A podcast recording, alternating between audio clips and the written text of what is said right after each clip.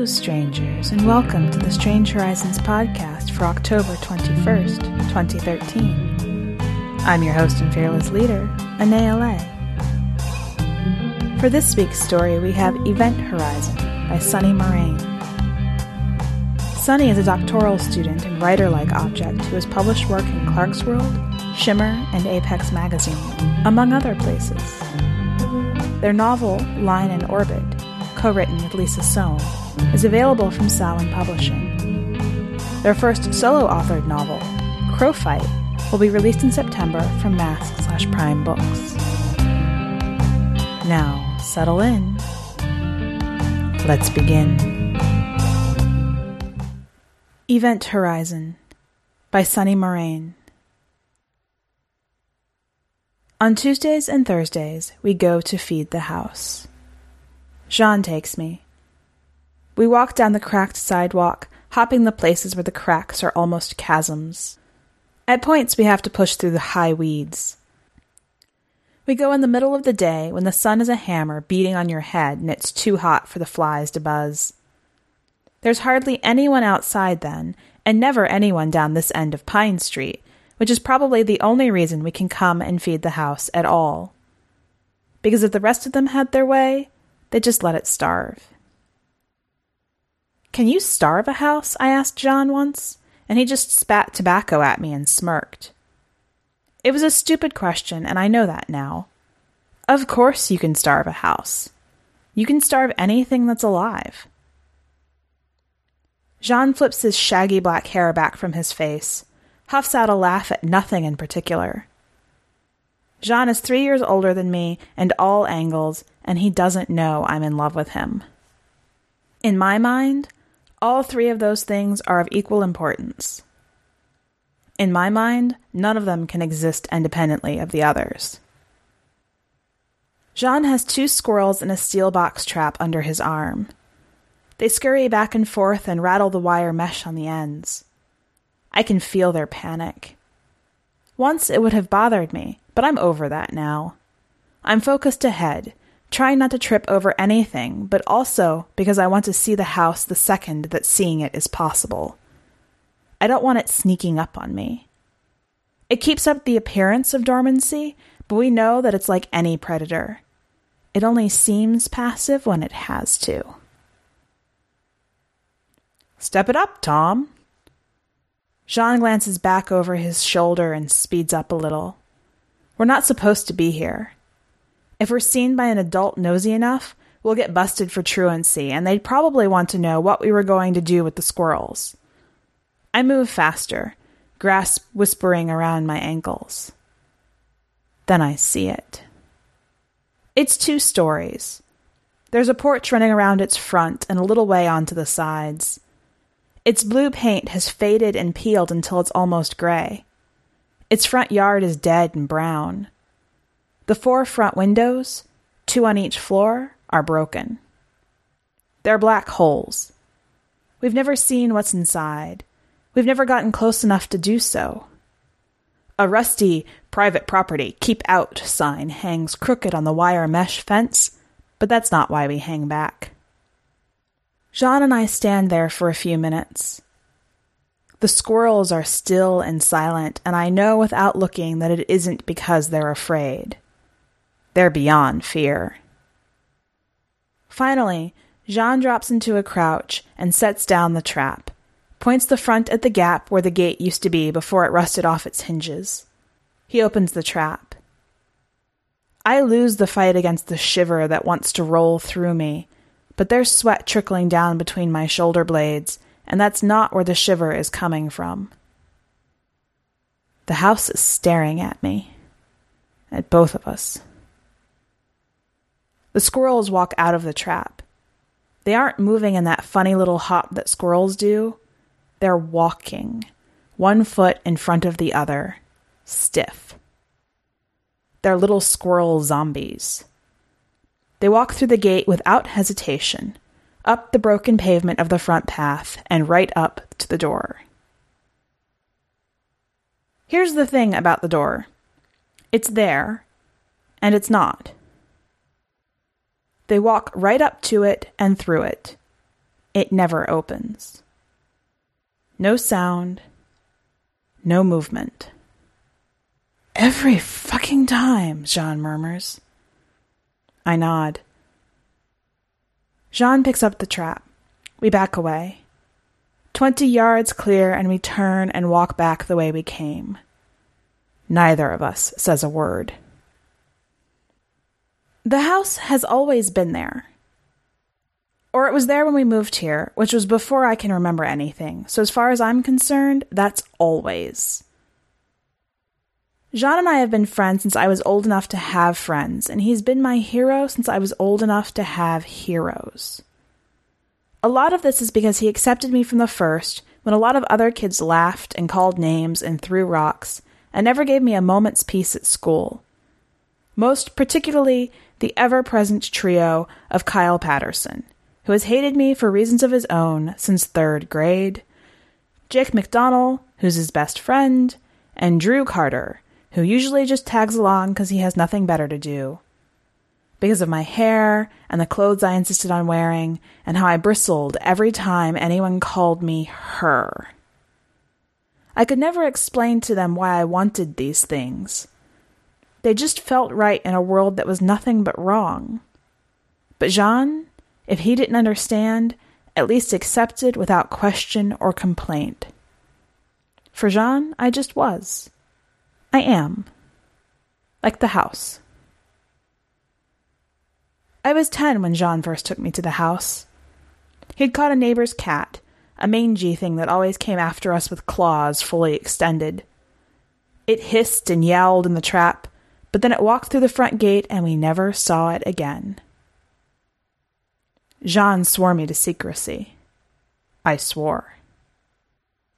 That was three years ago, in those three years, Jean has never answered any of my questions not where it came from, what it really is, how he found out about it, or whether or not we could kill it. I think if there were answers, Jean would give them to me. Later in the woods, after we've fed the house, he sticks a hot dog into fire we made in a ring of stones and holds it out to me when it's split down the middle and steaming. The light is touching his face with soft, shifting fingers. I look at him and I hope, oh God, I hope, that he can't see what I'm thinking. I knew I was in love with Jean a year after he showed me the house. I think the house is why it happened. He shared a secret with me. It made me want to share all of mine. It's getting tough to do the twice a week sneaking out thing. Back in summer, it was easier. We could get away for entire days, spend the morning tossing a baseball back and forth in the dusty lot two blocks from our street, check the traps, feed the house, and devote the rest of the afternoon to shooting crows with an air rifle from the bushes that surrounded the parking lot of the Los Vientos Industrial Park. In the summer, it's pretty empty, so no one runs us off.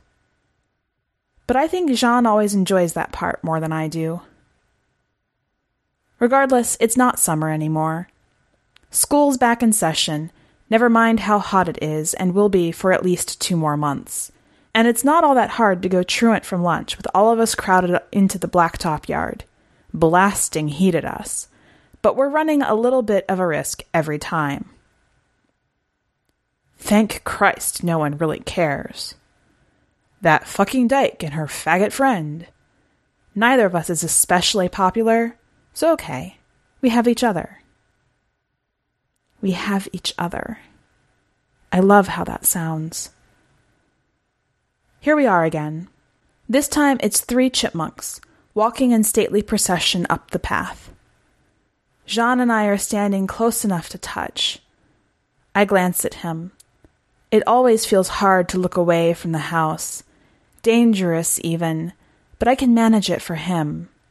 And for the first time, I wonder how much longer are we going to do this? What would happen if we stopped? I don't know why Jean started feeding the house. But in bed that night, I start thinking about that steady plod all the animals do up to that not their door. And I think about how hard it is to look away from the house how hard it is to even keep from going there, the way we'll get around almost any obstacle to do it. It calls us.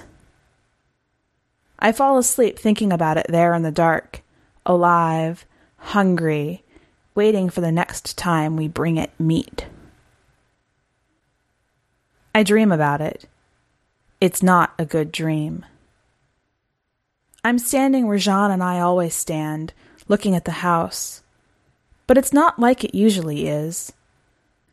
We never go to the house after dark, but it's dark now, starless and moonless, and I'm alone. Except I'm not, because the house is there. And while I know that every time we stare at it, it's staring back, I've never felt it like this before. It's this dark hulk sitting there, and while it's not moving, I feel like it is, creeping closer to me, reaching out. The front yard is full of bones. We've never seen it like that. The house leaves nothing. It takes everything in flesh, bone, blood, light, air. I want to turn around and walk away. Run away, maybe. But I can't. My muscles are locked. And instead, I find myself walking forward in that walk that hundreds of animals have been forced into before me. Bones crunch under my feet. The air is weirdly hot. What are you? Where did you come from? I reach out and put my hand through the door, and I feel it disappear into the nothing beyond. I wonder if it was from some kind of experiment. Jean grunts and passes over the cigarette we're sharing. It's an off day for us, at least as far as the house is concerned, and we're sitting on the concrete wall outside the abandoned Sunoco, drinking flat soda, smoking, watching the sunset. My hand brushes his when I take the cigarette, and he isn't looking at me. I can't decide which is harder to stop thinking about Jean or the goddamned house. And maybe they can't be separated. Maybe neither can exist without the other. But it's been a while, and I should really figure it out. I mean, I persist. Like maybe it's like a black hole or something? Like a scientist was doing shit and it went wrong? Another grunt. Or maybe it's haunted, I say. I read about something like that. Haunted houses, People go into them, never get seen again. Jean takes the cigarette back and taps ash onto the asphalt. Whatever, man. No, not whatever. But I'm not irritated with him. I'm irritated with the house. I get the sense, subtle but increasingly hard to ignore, that we don't talk about it because it doesn't want us to. You know it's not haunted, Jean says after about ten minutes of silence. I jump, and then I stretch my arms back to scratch at a fake itch on my shoulder blade so he won't think I was startled, but it probably doesn't work. You know it's not, Tom. That shit is alive. It never really feels like autumn, but the days get shorter. I don't ask Jean about the house, not for a while. If it really is trying to silence me, I give up and let myself be silenced. I'm thinking about other things. I'm getting to the point where every week I can feel myself changing, getting older. Two weeks ago, I looked at myself in the mirror and I'm getting tits. Shit. Still small, but I can feel them coming. Mom took me out to get a couple of sports bras. I got them one size too small, and so far it's working. I'm still flat. And mom doesn't seem like she cares what I do. She watched me come out of the changing room and look at myself, and all she did was ask me if the bras were okay. Not asking questions is a kind of support, isn't it? Whatever. Jean, and the winter formal is coming up, and last year I wouldn't have ever thought about going because I'm that fucking dyke, but now I'm fantasizing about it me in a tux and Jean in a tux, matching pair, except he's taller with longer hair, and we'd dance in the dots of mirror ball light, and everyone would leave us alone. I don't even know why I want this. I wish I could stop. I wish the house would make me quiet about this like it does about itself. Maybe the animals don't die. Maybe they go somewhere better. Maybe that's why none of them ever come back. We're moving. It takes me a minute to get it. We're walking to school, taking our circuitous route that sends us through the blacktop yard, and I get lost in the rhythm of my own steps. He's moving. Well, aren't we both? Together? Then, the fuck you mean? End of the month. He kicks a rock into the scrubby grass. Dad's got a new job. He told me this morning. You can't, I say. It comes out without me thinking. It's a statement of fact, like what he just said. He can't. Of course he can't. We're a matched pair, like when I think about dancing with him. We go together. We don't make any sense apart. He huffs a laugh. Yeah, well. We're at the fence. We're through the fence, where some of our classmates are heading inside and the others are screaming all around us in those place screams that escalate out of control. One person starts being loud, and then everyone gets louder and louder until no one can hear anything anymore, but no one shuts up. I stop and I stare at him. He stops and stares back. His hair is falling in his face. I can only see one black eye. He has crow's eyes, like the crows he shoots. I don't want you to. I take a breath and I latch onto the only argument I can think of that isn't about what I want, because I don't think what I want ever carries a lot of weight. What about the house? He shrugs. That'll be on you, I guess. I can't. I don't have the traps. I'll give them to you. I can't. I'm so close to crying. I've never cried in front of him. I hate it so much. I can't. I can't. I don't want you to. Jesus Christ, I sound like a two year old. And he's just looking at me. And he's like the goddamned house. I have no idea what the hell he's thinking. I was working up to asking him to the formal, like a joke.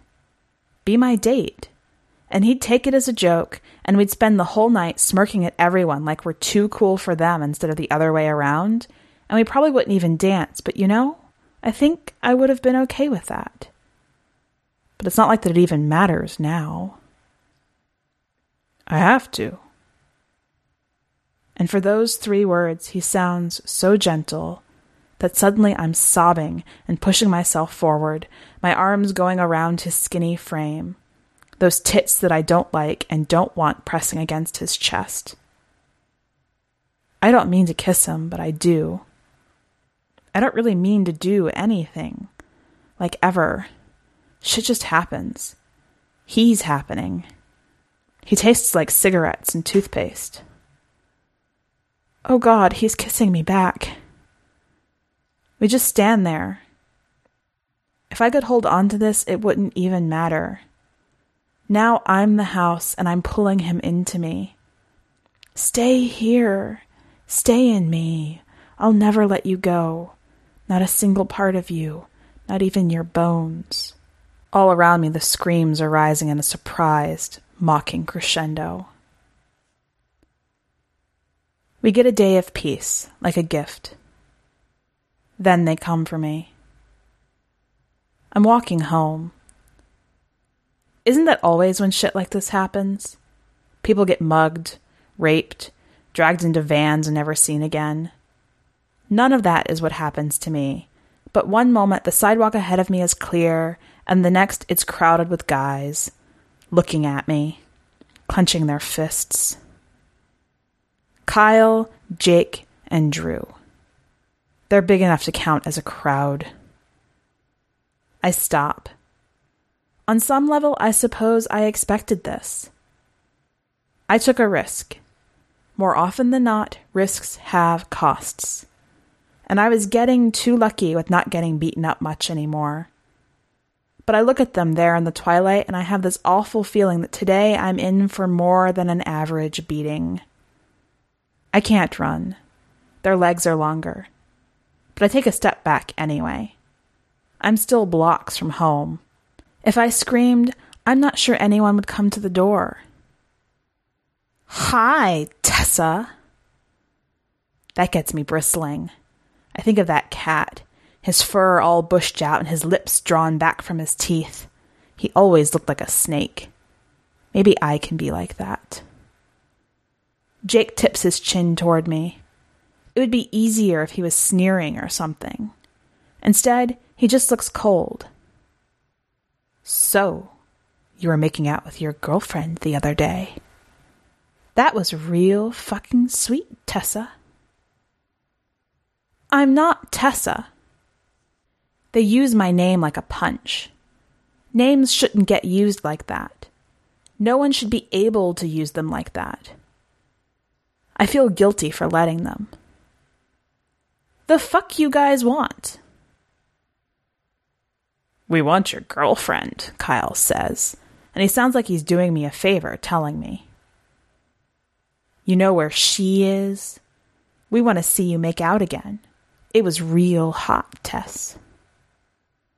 I shake my head, but Drew steps forward and grabs me by the arm and squeezes so hard I feel my bones grind and I choke back a cry. I'm getting a sense of it, what's looming in front of me out of the dark. Behind them. It's more than them. Bigger. Nastier. Driving them. Do they know? Would they care if they did? There's something like that behind everything like this that anyone does anywhere in the world. I don't think people can do things like this on their own. Not that people are fundamentally good or any shit like that, but just because I honestly don't think people are strong enough for this kind of bad. I'm trying to figure out a way past this, and I'm not smart enough to wriggle free no matter how much I wish I was but I think I might be strong enough for a different kind of bad. I have no idea if this will work. Probably it won't. They aren't like Jean and me. They haven't been called. But I incline my head down the street, breathing hard. I hurt. It's hard to think over the hurt. I'm sort of impressed that I can do it at all. Okay. I was I was gonna meet him. I'll take you. Just don't hurt us, okay? It sounds lame. They laugh. I don't expect anything but more hurt. We all know there's this kind of understanding between all four of us, even if none of us acknowledge it. I think gazelles have this kind of understanding with lions. I start walking. Drew doesn't let go of my arm. I swallow down the pain. All I'm thinking about is black empty spaces open to the night and the day and always. Kyle frowns. Drew gives my arm a hard wrench, and this time I do cry out. They're not happy. I knew they wouldn't be happy. The fuck is this? We're standing a few yards away from the gate. It's full dark now, and the streetlights make everything look orange and too hard and just plain weird. Nothing is the right shape. But the house looks exactly the same as it does in the daylight. I was meeting him here, I gasp. He's here, I swear. We're not close enough. That has to be it. Please let that be it. So, where is he? She, Jake corrects with a glance back at Kyle. A little nervous. I get it. This is a conceit he came up with, and they're following his lead like when dogs want to make someone happy. But at this point, it's sort of ridiculous, and I have to bite my lip to keep from laughing. They'd hate that. They'd hurt me even worse, and they wouldn't wait for Jean to do it. Jean is at home. No one is coming for me. So I point toward the house with my free hand. He's in there. We go in there to drink sometimes. Jake and Drew look like they at least sort of buy it, but Kyle is staring at me with narrow eyes. Shit. He doesn't. Shit. Not that I really thought this would work, but shit. Kyle nods toward Jake. Get in there and check it out. And then I know I'm screwed.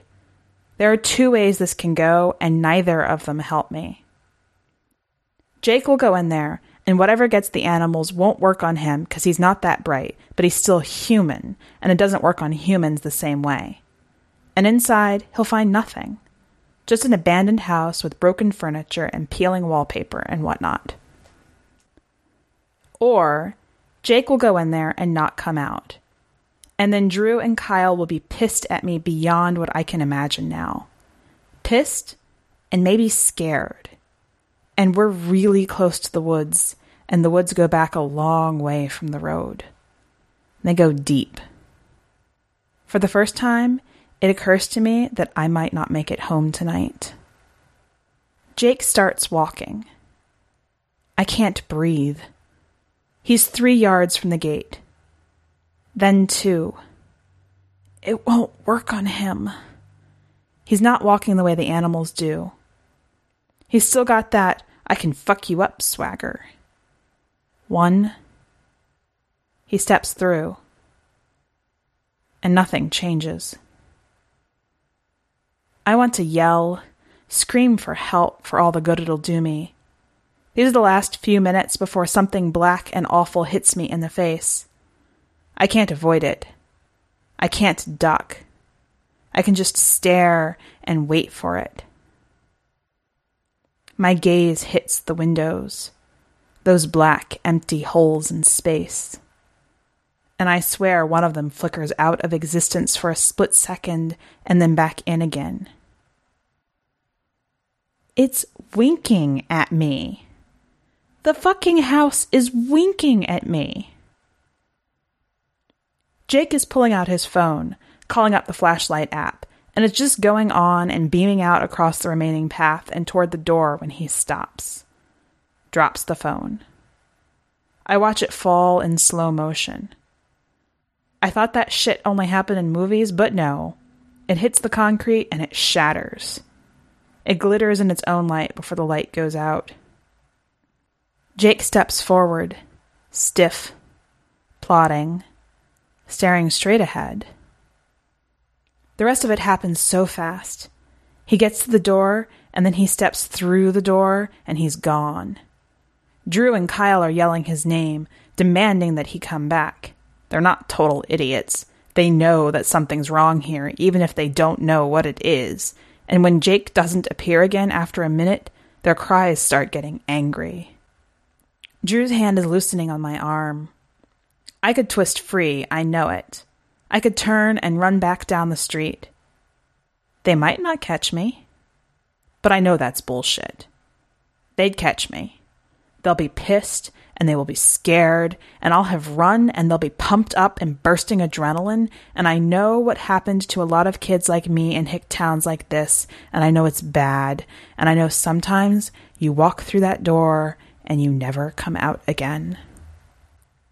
Everywhere in front of me are doors. There are no good endings behind any of them. There's no good choices here. But there is this one. Fuck it. I break free. Drew is yelling the second I do, lunging forward.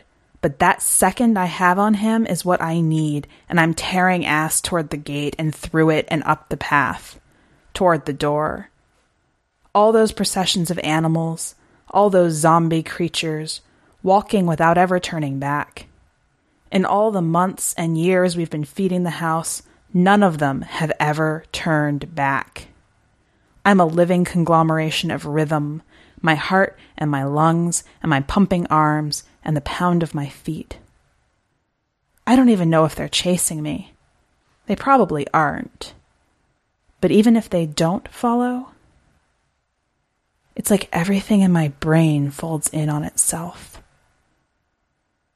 I stop. One by one, all of my muscles are locking up. I can't get them to respond to anything I do. I don't even think my lungs are working like they were because suddenly I can't get my breath. I'm looking at the house and it occurs to me that I shouldn't fight this. The house is my friend because it helped me and it's still helping me now. The house doesn't care who I am. The house will let me be whatever I want to be. I should go to it. I should go in there. It can't turn it off, I think distantly. Not even for me. It can't. My legs are carrying me forward. I think I'm smiling. I'm kissing Jean on the blacktop. We're sitting shoulder to shoulder, and I'm imagining that I can taste his mouth on the cigarette we pass back and forth. We're in the woods, doing fuck all the way we do. We're lying in Riverside Park, and my head is on his stomach, and I can hear his heartbeat and that soft little gurgle that stomachs make even when you're not hungry. There are birds taking off, landing all around us. We're standing in front of the house and watching animals go where we won't go, where he wouldn't let me go. The first time he took me there, he told me to stand clear. I try to stop before I even get why I'm trying. My legs don't really stop moving, but my body stops, and that makes them walk right out from under me and I drop onto my ass. The pain drowns out everything else, and something in me snaps, a tether coming loose, and I roll onto my stomach, clawing at the dry ground, trying to crawl. That pleasant hum in my head that was drowning out everything jerks into a screech, angry and loud, and I scream, clapping my hands over my ears, but I can't block it out. It wants me. It wants me and it's going to have me, and there's nothing I can do about it. Something heavy and hard comes down on my ankle and twists it sideways. If I cry out, I don't hear myself. Turning over is like rolling a log down a hill.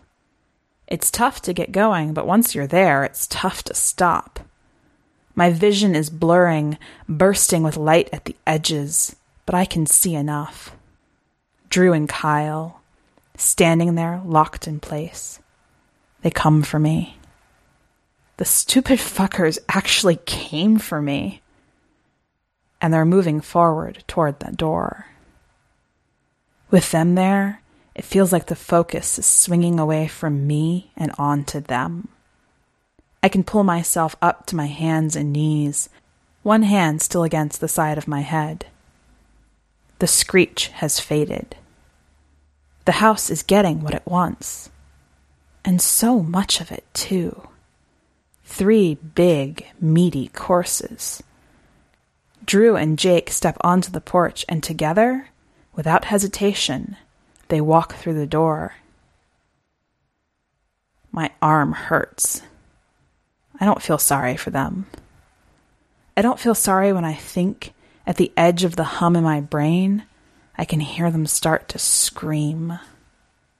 I'm floating around the periphery. The house can't or won't pull me in, so it's locked me into a stable orbit. Around and around, I think it might be waiting. Things have happened. Things are still happening. I can't go back even if I get free. I'm a singularity. Everything has changed and is always changing forever.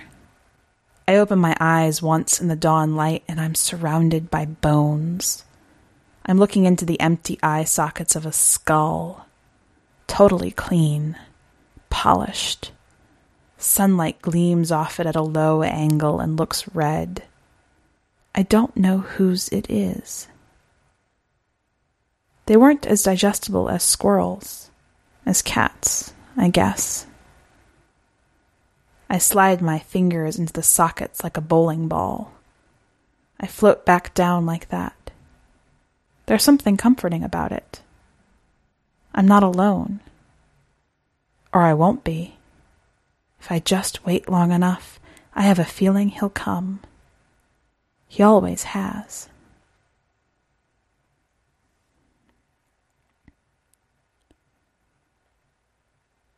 Tom?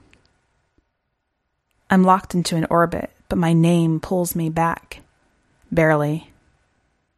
I lift my head off the hard packed dirt, and Jean is there at the gate, and dawn light is washing all the remaining color out of the world, and I know my time itself was sucked into the house, and I'll never get it back, and I'm not sure I care. Jean's eyes are taking up his whole face. God, he's so beautiful. Jesus Christ, Tom, what did you do? But I don't need to answer him. In this place, he should understand. We're compressed into each other. No real space between him and me. Just like I always wanted. I had to do it. You weren't here. When he showed me the house three years ago, he had to have known we were doing more than just feeding it. He must have felt that. You don't feed something like this and get nothing in return. Come here, Jean. Be with me. My gaze meets his. I can't move any more than I have, but I think if he were closer to me, folded into me, I could move a lot more. We could circle together. We could dance. Please? I don't know who says that. For a moment, I think he's going to step through the gate, and I'm so happy I can't breathe. For a moment, I'm sure he is. One foot in front of the other, Jean, just like that. You've seen how easy it is, over and over and over. And he turns around and walks away. He doesn't run. We never ran. My head drops down again. Just let me fall then. Without him, my orbit decays. I never know, afterward, if it's just that the house demanded both of us and I was unacceptable alone, if I was bait for him and I failed, or if I was stronger than I knew. But at some point, I get up. I walk past the bones. I'm plodding, slow and steady, pulled back every second of the way. I go home and I sleep and I don't dream, and part of me feels like it's just gone like I left it behind, or like I'm carrying around something new, or both things at once. I never hear anything about any bones. No one ever asks me about Drew or Kyle or Jake. That's good. I don't know anything. At the end of the month, Jean moves away. I never saw him again but I also see him every day in the part of me carved out by the house to contain itself. He can't stop himself returning. Neither of us could. Once it had us, it had us. We always thought we were better than the animals, better than the boys I tossed through that door to save myself. Better because we didn't let ourselves get pulled in. Better because the house knew us better because we had an understanding. But we always went back there. We were always called. We never said no. In the end, he and the house are pretty much the same thing, devouring me before I can even begin to fight. If I even wanted to. So half of me moves on with life, high school and college and whatever the hell comes after that becoming freer, becoming more myself. And part of me is still there. unchanged by time, but shaping everything around it. I don't exist apart from it. I don't make any sense beyond the arc I carve around it, spiraling inward and out. Small and scared and trying so hard, waiting for him to come to me. Live here. I have enough room for you. There's never any escaping that orbit. There's never any going back. Welcome back. What a delightfully creepy little story. The house that's not haunted but carnivorous. The question of whether or not that dream with the yard full of bones is foreshadowing how the yard is going to be when our main character is done with it. The tension of the questions about the house and the possibly unrequited affection for the best friend, and how they constrain and control our protagonist's life.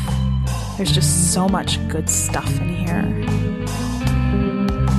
Let us know what you thought. Go to the website and leave a comment either on the story itself or on the podcast and let us know. While you're there, check out the rest of this week's content. Among other things, we have a poem, Ivy by April Grant. One last note before you go Strange Horizons is an entirely volunteer organization supported by donations from our fans and community.